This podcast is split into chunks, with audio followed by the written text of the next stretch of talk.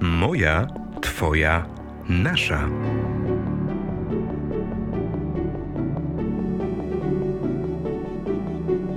Zapraszamy na podcast Wirtualnej Polski. Dzień dobry, Marek Mikołajczyk. Dziś moim gościem jest Dorota Łoboda, przewodnicząca Komisji Edukacji w Radzie Miasta Stołecznego Warszawy. Prezeska Fundacji Rodzice mają głos. Rozmawiamy o zawirowaniach w oświacie, przyszłości polskich szkół i kontrowersjach wokół ministra edukacji i nauki Przemysława Czarnka. Serdecznie zapraszam.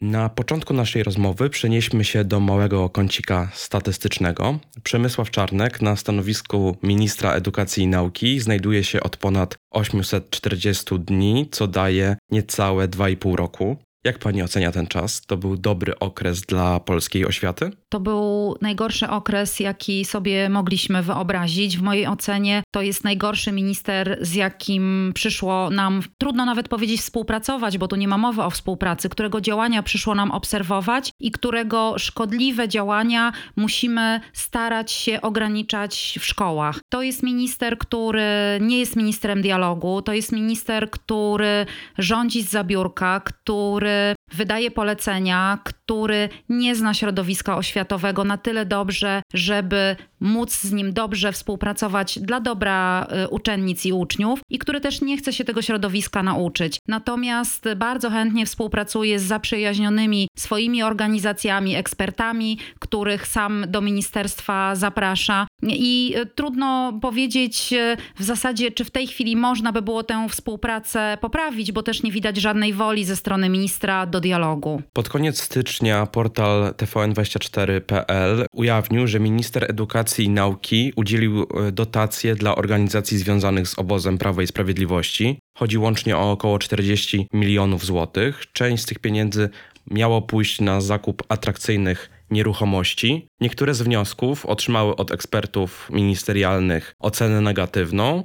Mimo to minister zdecydował się przyznać te spore pieniądze. Jak pani patrzy na całą tę sprawę? To jest w ogóle niezwykle ciekawe, dlatego że wiemy o tym doskonale, że minister sam powołuje swoich ekspertów i jeśli nawet powołani przez niego eksperci negatywnie ocenili wnioski, to oznacza, że te wnioski musiałyby być bardzo złe i musiały nie spełniać kryteriów nawet konkursu ogłoszonego przez samego ministra. To, co się wydarzyło, jest bez precedensu. Nie było do tej pory takiej sytuacji, żeby organizacje pozarządowe, które nie wykazują się żadnym doświadczeniem w działalności edukacyjnej, otrzymały od Ministerstwa Edukacji wille, posiadłości, nieruchomości, które przejdą na ich własność. W ogóle do tej pory nie było takiej praktyki, żeby przekazywać nieruchomości komukolwiek. Natomiast tutaj do tego wszystkiego, do samej wątpliwości dotyczącej tego, czy to jest zasadne, żeby organizacjom fundować nieruchomości, dochodzi jeszcze jedna rzecz, że to są e, pieniądze publiczne, które zostały przekazane w prywatne ręce w sposób nietransparentny, w sposób, który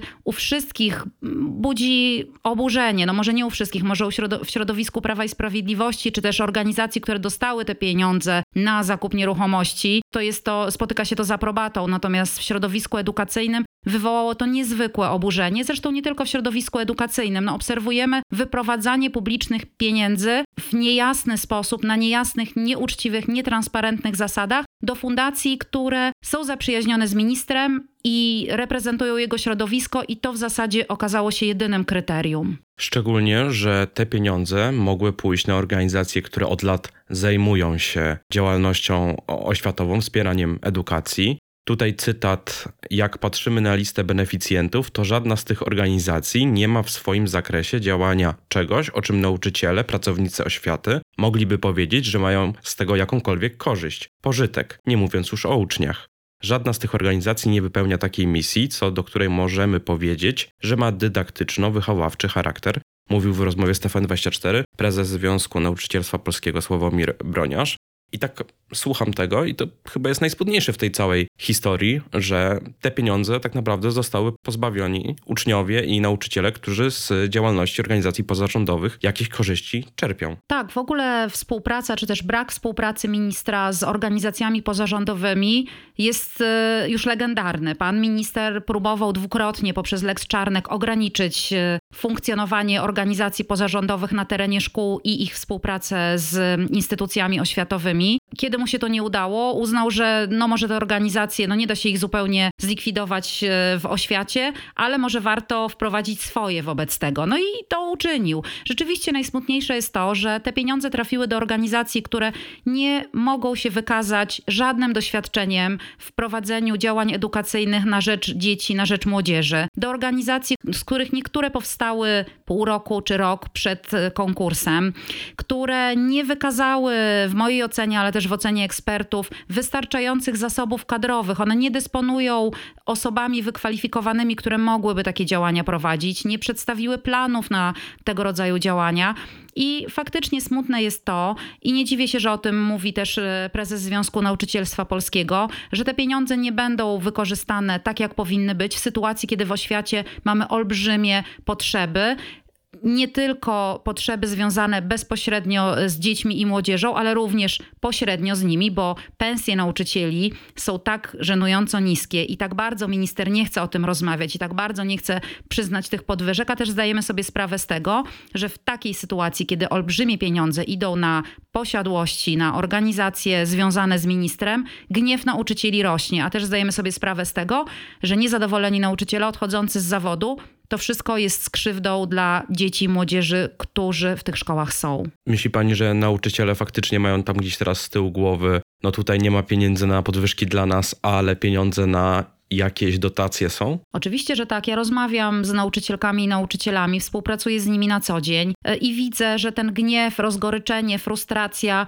rośnie, zwłaszcza, że mm, ciągle słyszymy, że nie ma pieniędzy na podwyżki. Nauczyciele początkujący zarabiają tyle mniej więcej, ile wynosi minimalna płaca w, w, Polsce, a w styczniu nawet niektórzy dostali mniej niż wynosi minimalne wynagrodzenie, bo pan minister nie podpisał na czas rozporządzenia. No i tutaj mamy mm, dwie rzeczy. Z jednej strony nie ma pieniędzy, z drugiej strony dajemy je organizacjom, które są zakolegowane z ministrem i znowu widzimy, że jest czas na to, żeby przeprowadzić konkurs, ale nie ma czasu na podpisanie rozporządzenia, które by stanowiło o zasadach wynagradzania nauczycieli. Więc wszystko to sprowadza się do tego, że po prostu pan minister źle zarządza oświatą, źle zarządza z uwagi na dobro dzieci, na dobro nauczycieli, no być może dobrze z uwagi na dobro swoich zaprzyjaźnionych organizacji. We wtorek i w środę w Sejmie minister edukacji i nauki bronił swoich decyzji na sali plenarnej. Tutaj kolejny cytat. Dokładnie od tygodnia trwa festiwal nienawiści, hamstwa, hejtu. Nie przeciwko nam, nie przeciwko mnie, nie przeciwko rządowi Zjednoczonej Prawicy.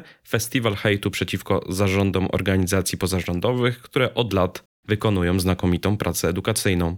Pod adresem ludzi z zarządów tych organizacji płyną groźby karalne w mediach społecznościowych, płyną groźby w TVN-ie, płyną groźby z waszych ust, stwierdził minister, pokazując z mównicy sejmowej wiele kartek i wyliczeń. Z całego przemówienia można wywnioskować, że Przemysław Czarnek za bardzo nie ma sobie nic do zarzucenia. Jak pani odebrała tam to wystąpienie? Przemysław Czarnek nigdy nie ma sobie nic do, do zarzucenia. Bardzo zawsze siebie chwali. Jest przekonany o tym, że znakomicie zarządza e, polską szkołą i próbuje nas wszystkich do tego przekonać. No ale prawda, jaka jest, każdy widzi. E, jedyne, co jest prawdziwe w wypowiedzi ministra, to że organizacje pozarządowe robią wiele dobrego dla polskiej szkoły.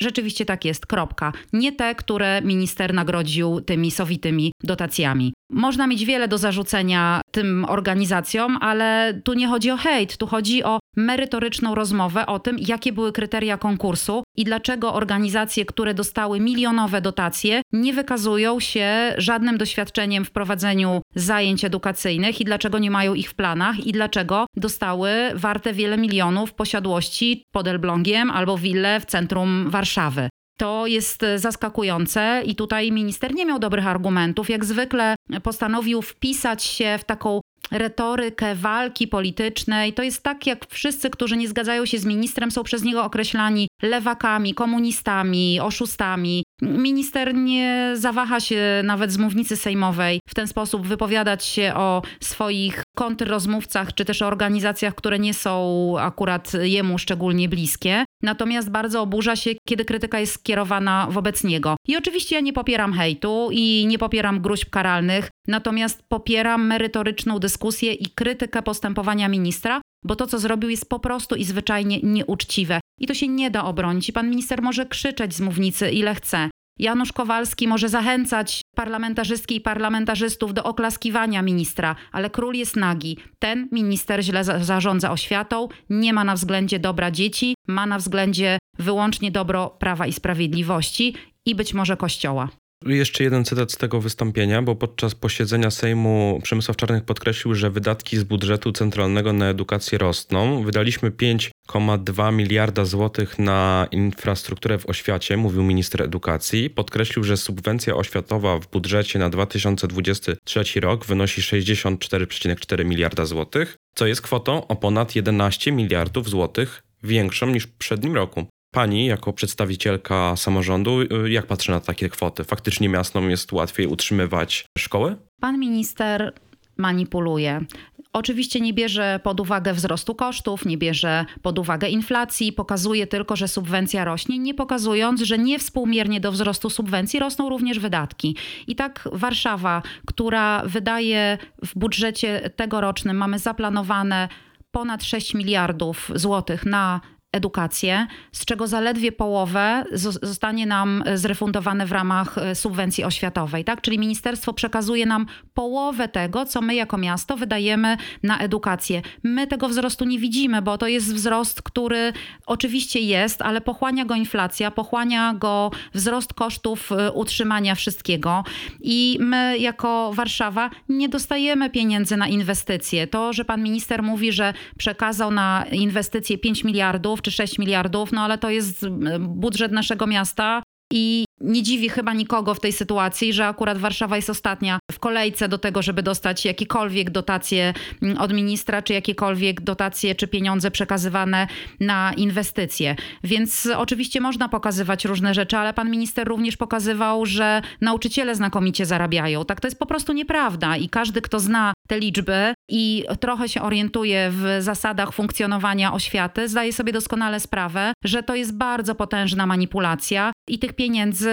w oświacie bardzo brakuje. Brakuje ich na wynagrodzenia, brakuje ich na wsparcie psychologiczno-pedagogiczne. Oczywiście, że pan minister mówi, że przekazał pieniądze dodatkowe na wsparcie psychologiczno-pedagogiczne i to jest prawda, tyle tylko, że to jest cały czas za mało, a poza tym brakuje nam specjalistów i specjalistek, bo za te pieniądze nikt nie chce pracować i co z tego, że formalnie mamy decyzję o tym, że to wsparcie powinno być większe, ale nikt nie chce przychodzić do pracy w szkołach i, i to jest sytuacja coraz bardziej poważna i coraz groźniejsza. Nie mamy pieniędzy na zajęcia dodatkowe. Ciągle borykamy się ze skutkami deformy Anny Zalewskiej. Mamy podwójny rocznik, który dopiero teraz wychodzi ze szkół ponadpodstawowych. Tam jest olbrzymie zatłoczenie. Więc to, to są realne problemy, z którymi boryka się polska szkoła. I w tej sytuacji trudnej przekazywanie pieniędzy jakichkolwiek w sposób nieuczciwy, nietransparentny do organizacji, które nie wesprą edukacji w żaden sposób, bo nie wygląda z, z tego, co do tej pory robiły, że, że mogłyby to zrobić, jest oburzające i myślę, że to oburzenie nie do końca idzie po linii politycznej, tak jak minister mówi, bo nawet jego eksperci uznali, że to jest przesada. Ale może wkrótce te organizacje, które dostały te dotacje, jakoś dołączą się do wsparcia polskiej oświaty. Nie wierzy w to pani? Trudno mi uwierzyć, w jaki sposób willa na Mokotowie, czy też na Saskiej Kępie miałaby się przyczynić do tego, że Jaś w klasie pierwszej będzie miał e, panią nauczycielkę, e, która będzie zadowolona i będzie miał wsparcie psychologiczne, pani nauczycielka będzie dobrze zarabiała, Jaś będzie miał dodatkowe zajęcia. W tej willi na Mokotowie raczej spodziewam się, że być może będą tam jakieś konferencje, bo chyba tylko do tego nadają się tego typu obiekty. A poza tym no nie ma takiej praktyki. Ja wiem, że pan minister bardzo chętnie powołuje się na przykład Warszawy i zawsze wyciąga nasze miasto, kiedy chce pokazać, e, że on działa fantastycznie, a samorząd działa źle i tutaj też szafował danymi z Warszawy, że my przekazujemy 300 milionów na organizacje pozarządowe. No tak, bo my cenimy sobie współpracę z organizacjami pozarządowymi, ale przekazujemy te pieniądze w transparentnych, uczciwych konkursach i na rzeczywistą działalność w obszarze, w którym organizowany jest ten konkurs. Nie na nieruchomości, nie dla kolegów, na rzecz mieszkańców i mieszkanek naszego miasta. W jaki sposób Warszawa kontroluje, na co idą te pieniądze? Miasto daje je na konkretne cele, czy potem weryfikuje, jak one zostały wydatkowane? Oczywiście, że tak. Miasto organizuje konkursy w różnych obszarach, nie tylko w zakresie edukacji, w zakresie przeciwdziałania przemocy, w zakresie pomocy prawnej, wsparcia osób z niepełnosprawnościami, pomocy psychologicznej, kultury, historii. No, mnóstwo mamy obszarów, w których te pieniądze przyznajemy. Tak jak mówię, to są na jasnych, czytelnych zasadach przeprowadzane konkursy. W tych konkursach mogą startować dowolne organizacje, ale muszą przede wszystkim wykazać się tym, na co będą szły te pieniądze. Te pieniądze nie są przekazywane na nieruchomości, one są przekazywane na konkretne projekty, na konkretną działalność i potem miasto weryfikuje i rozlicza każdy z tych projektów. Każdy, kto otrzymał od miasta pieniądze, musi zrealizować to, do czego się zobowiązał w konkursie i miasto to weryfikuje. Kolejna rzecz, pan minister również powiedział nieprawdę, że my przekazujemy jakieś nieruchomości organizacjom pozarządowym. Nie, my nie przekazujemy żadnych nieruchomości. Każda organizacja pozarządowa może wystąpić o preferencyjną stawkę wynajmu lokali miejskich. To my robimy po to, żeby wspierać te organizacje, natomiast żadna z nich nie może się uwłaszczyć na miejskim majątku, tak jak uwłaszczył się kiedyś na państwowym majątku te fundacje, które otrzymały od pana ministra posiadłości.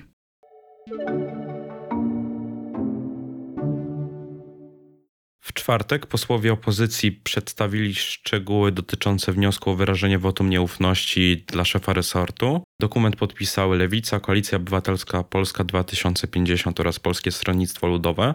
Pani zdaniem minister powinien podać się do dymisji? Oczywiście, że powinien. Powinien to już zrobić wcześniej. Minister, którego dwa flagowe projekty nazywane Lex Czarnek zostały zawetowane przez prezydenta, naprawdę powinien mieć chwilę refleksji dotyczącą tego, czy rzeczywiście jego działania są y, właściwe, konieczne i z pożytkiem dla edukacji. To jest nie pierwszy wniosek o wotum nieufności wobec ministra. Były już w minionych latach takie wnioski przez opozycję składane. Minister zasłużył sobie niezwykle na to, y, żeby być zdymisjonowanym. Zasłużył się niechlubnymi, homofobicznymi wypowiedziami, tym w jaki arogancki sposób traktuje nauczycielki i nauczycieli, tym, że mamy niezwykłe kryzysy kadrowe w polskiej oświacie, tym, że, że rzeczywiście mm, doradcy ministra mm, są wyłącznie mianowani według klucza partyjnego, tym, że minister wprowadza przy wielkim oporze środowiska przedmiot historia i teraźniejszość i nie słucha słów y, merytorycznej krytyki. No i wreszcie tym, że rozdał publiczne pieniądze w nietransparentny sposób swoim zakolegowanym organizacjom. To wszystko składa się na to, że oczywiście minister powinien się podać do dymisji. Nie mam żadnych złudzeń, że to zrobi. Oczywiście znamy też arytmetykę sejmową i spodziewamy się, że Zjednoczona Prawica obroni swojego ministra. Natomiast y, mam nadzieję, że w przyszłości za swoje szkodliwe działania pan minister poniesie y, odpowiedzialność. Kogo by pani widziała na miejscu kolejnego ministra, gdyby do takiej dymisji doszło? To oczywiście trudno powiedzieć. Mamy mnóstwo ekspertek i ekspertów y, od edukacji. Bardzo bym chciała, żeby to była przede wszystkim osoba od lat działająca w obszarze edukacji, ekspercka, z dużą wrażliwością i też potrafiąca dialogować ze środowiskiem. No i mam nadzieję, że, że kolejną ministrą będzie kobieta. Na stanowisku ministra edukacji, wtedy jeszcze ministra edukacji narodowej, była Anna Zaleska. Z tego co słyszałem, to chyba ta reforma nie przypadła pani do gustu. Tak, oczywiście ym, kwestia płci nie jest tutaj nadrzędna, jak, jak pokazał przypadek e, pani minister Zalewskiej. Yy, rzeczywiście nie przysłużyła się ona też polskiej edukacji. Natomiast y, powiem tak, nigdy nie myślałam, że jakiekolwiek ciepłe słowa skieruję w kierunku y, ministry Zalewskiej, bo rzeczywiście zrobiła wielką szkodę polskiej edukacji swoją deformą. Natomiast y, nigdy w tak arogancki i dyskryminujący sposób nie wypowiadała się o członkach i członkiniach społeczności szkolnych, tak jak to robi minister.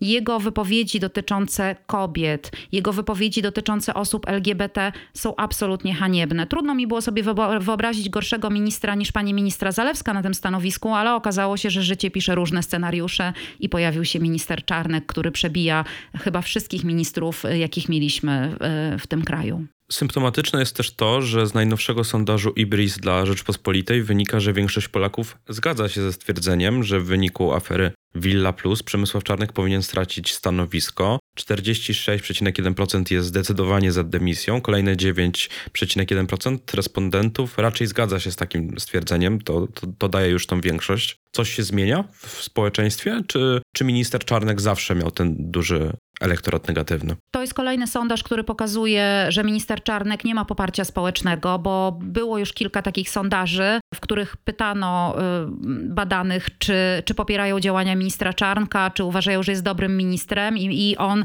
chyba z całego rządu ma najgorsze notowania w społeczeństwie. I, i to jest kolejny, kolejny sondaż, który pokazuje, że, że ten minister nie ma społecznego zaufania i tak naprawdę sam powinien się podać do dymisji, a nie opowiadać, że, że to jest zmasowany hejt, że to e, lewactwo go atakuje.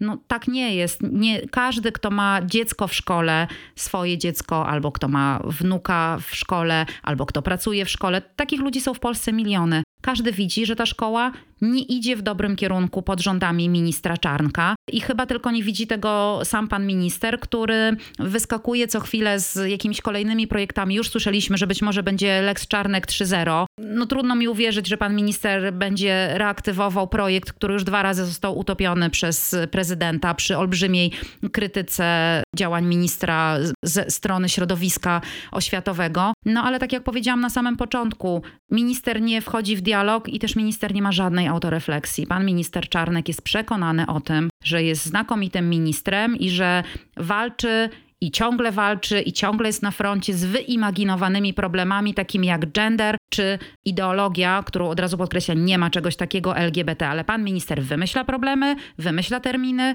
potem z nimi walczy i, i przypisuje sobie olbrzymie zasługi mm, w tejże walce, która tak naprawdę nic nie wnosi do polskiej szkoły, oprócz tego, że kolejne osoby czują się wykluczone, czują się obrażone, czują się dyskryminowane i czują, że ta szkoła nie jest dla nich, znaczy szkoła ministra Czarnka nie jest dla nich.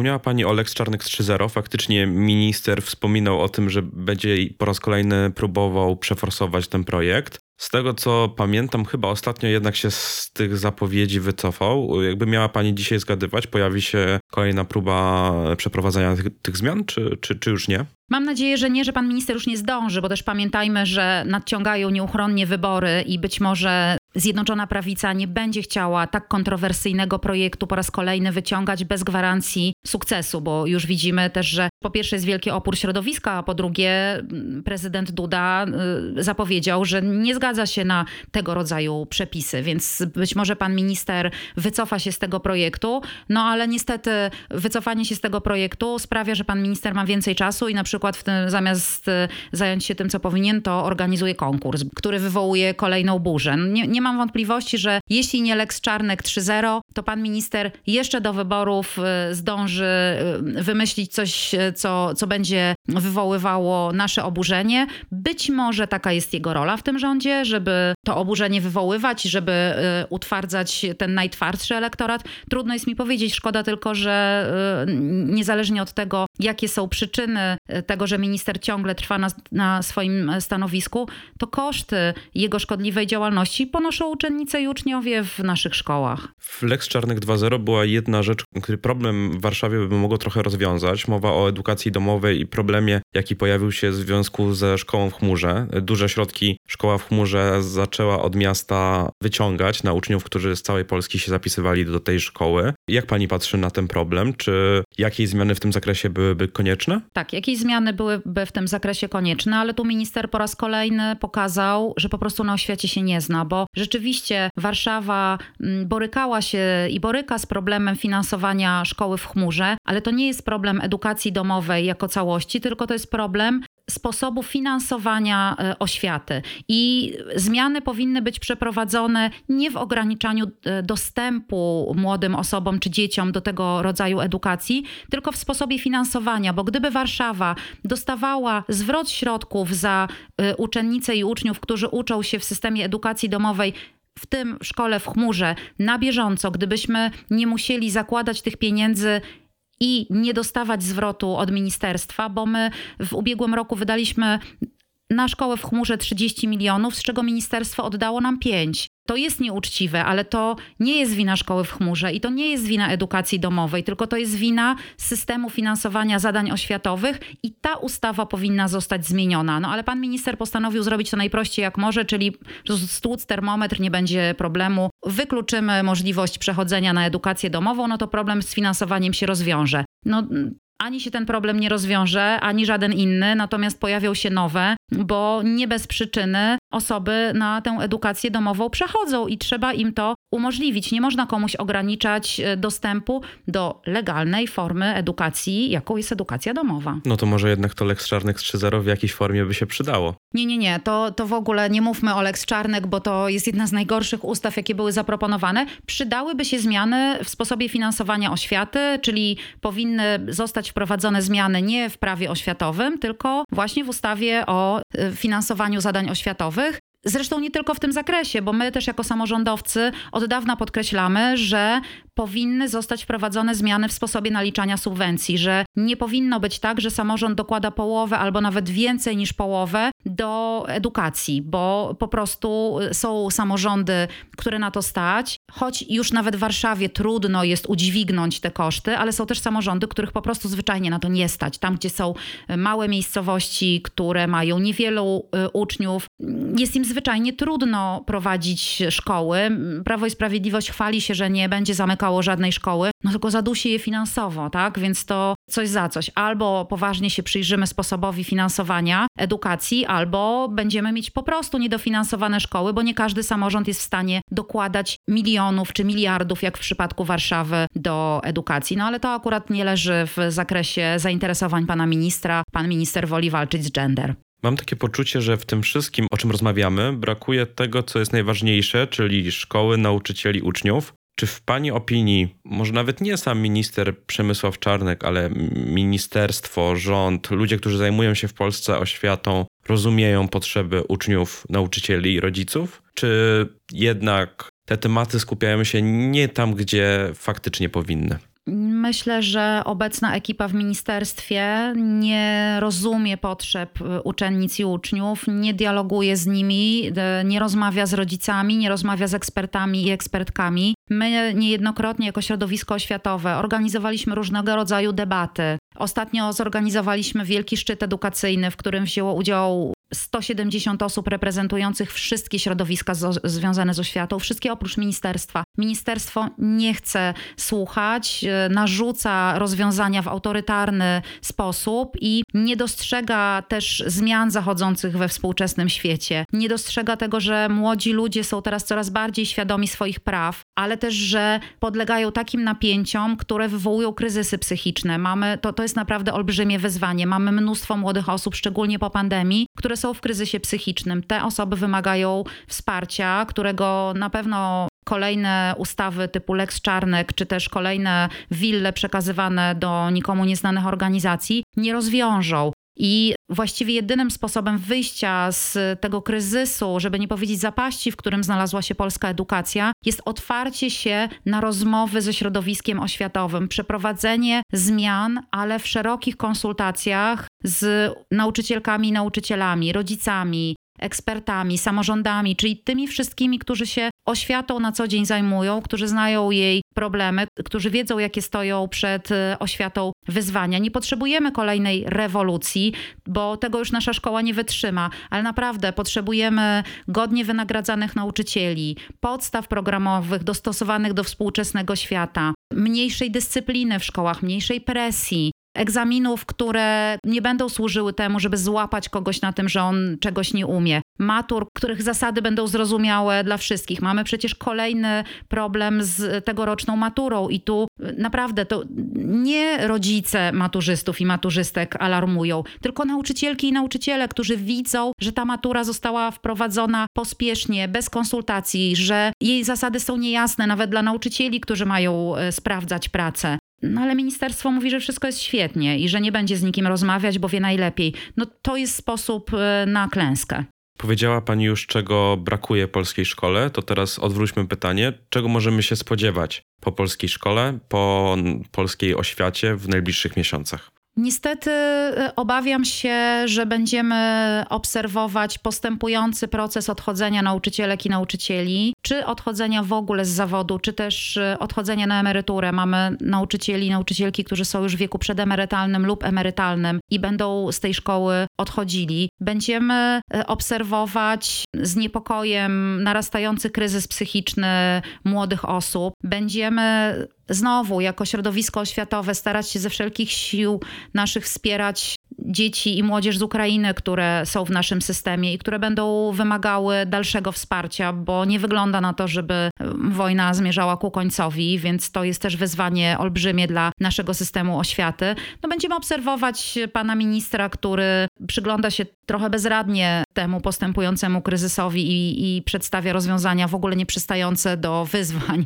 które, które stoją przed tą oświatą. No ale oczywiście będziemy też obserwować ciągłą walkę niezwykłych ludzi, dla których mam olbrzymi szacunek, czyli naszych nauczycieli i nauczycielek, którzy mimo tych ciągłych przeciwieństw wciąż tam są. I, I oczywiście część z nich jest wypalona, część boryka się z różnymi problemami, ale część z nich naprawdę dba o to, żeby, żeby nasze dzieci były w tych szkołach bezpieczne i żeby miały jak najlepszą edukację w tych trudnych warunkach. I tak naprawdę tym osobom, oprócz szacunku, y, który im jest należny, należą się godne wynagrodzenia i też szacunek pana ministra i rozmowa z tymi osobami, bo to one najlepiej wiedzą, jak szkoła funkcjonuje i czego jej potrzeba. Myślę, że dialogu nie możemy się spodziewać, bo ostatnie lata pokazały, że ta ekipa jest zamknięta na dialog. Będziemy to obserwować. Bardzo dziękuję za rozmowę. Dziękuję bardzo. To był podcast Wirtualnej Polski. Wszystkie odcinki znajdziesz również w największych serwisach streamingowych. Do usłyszenia.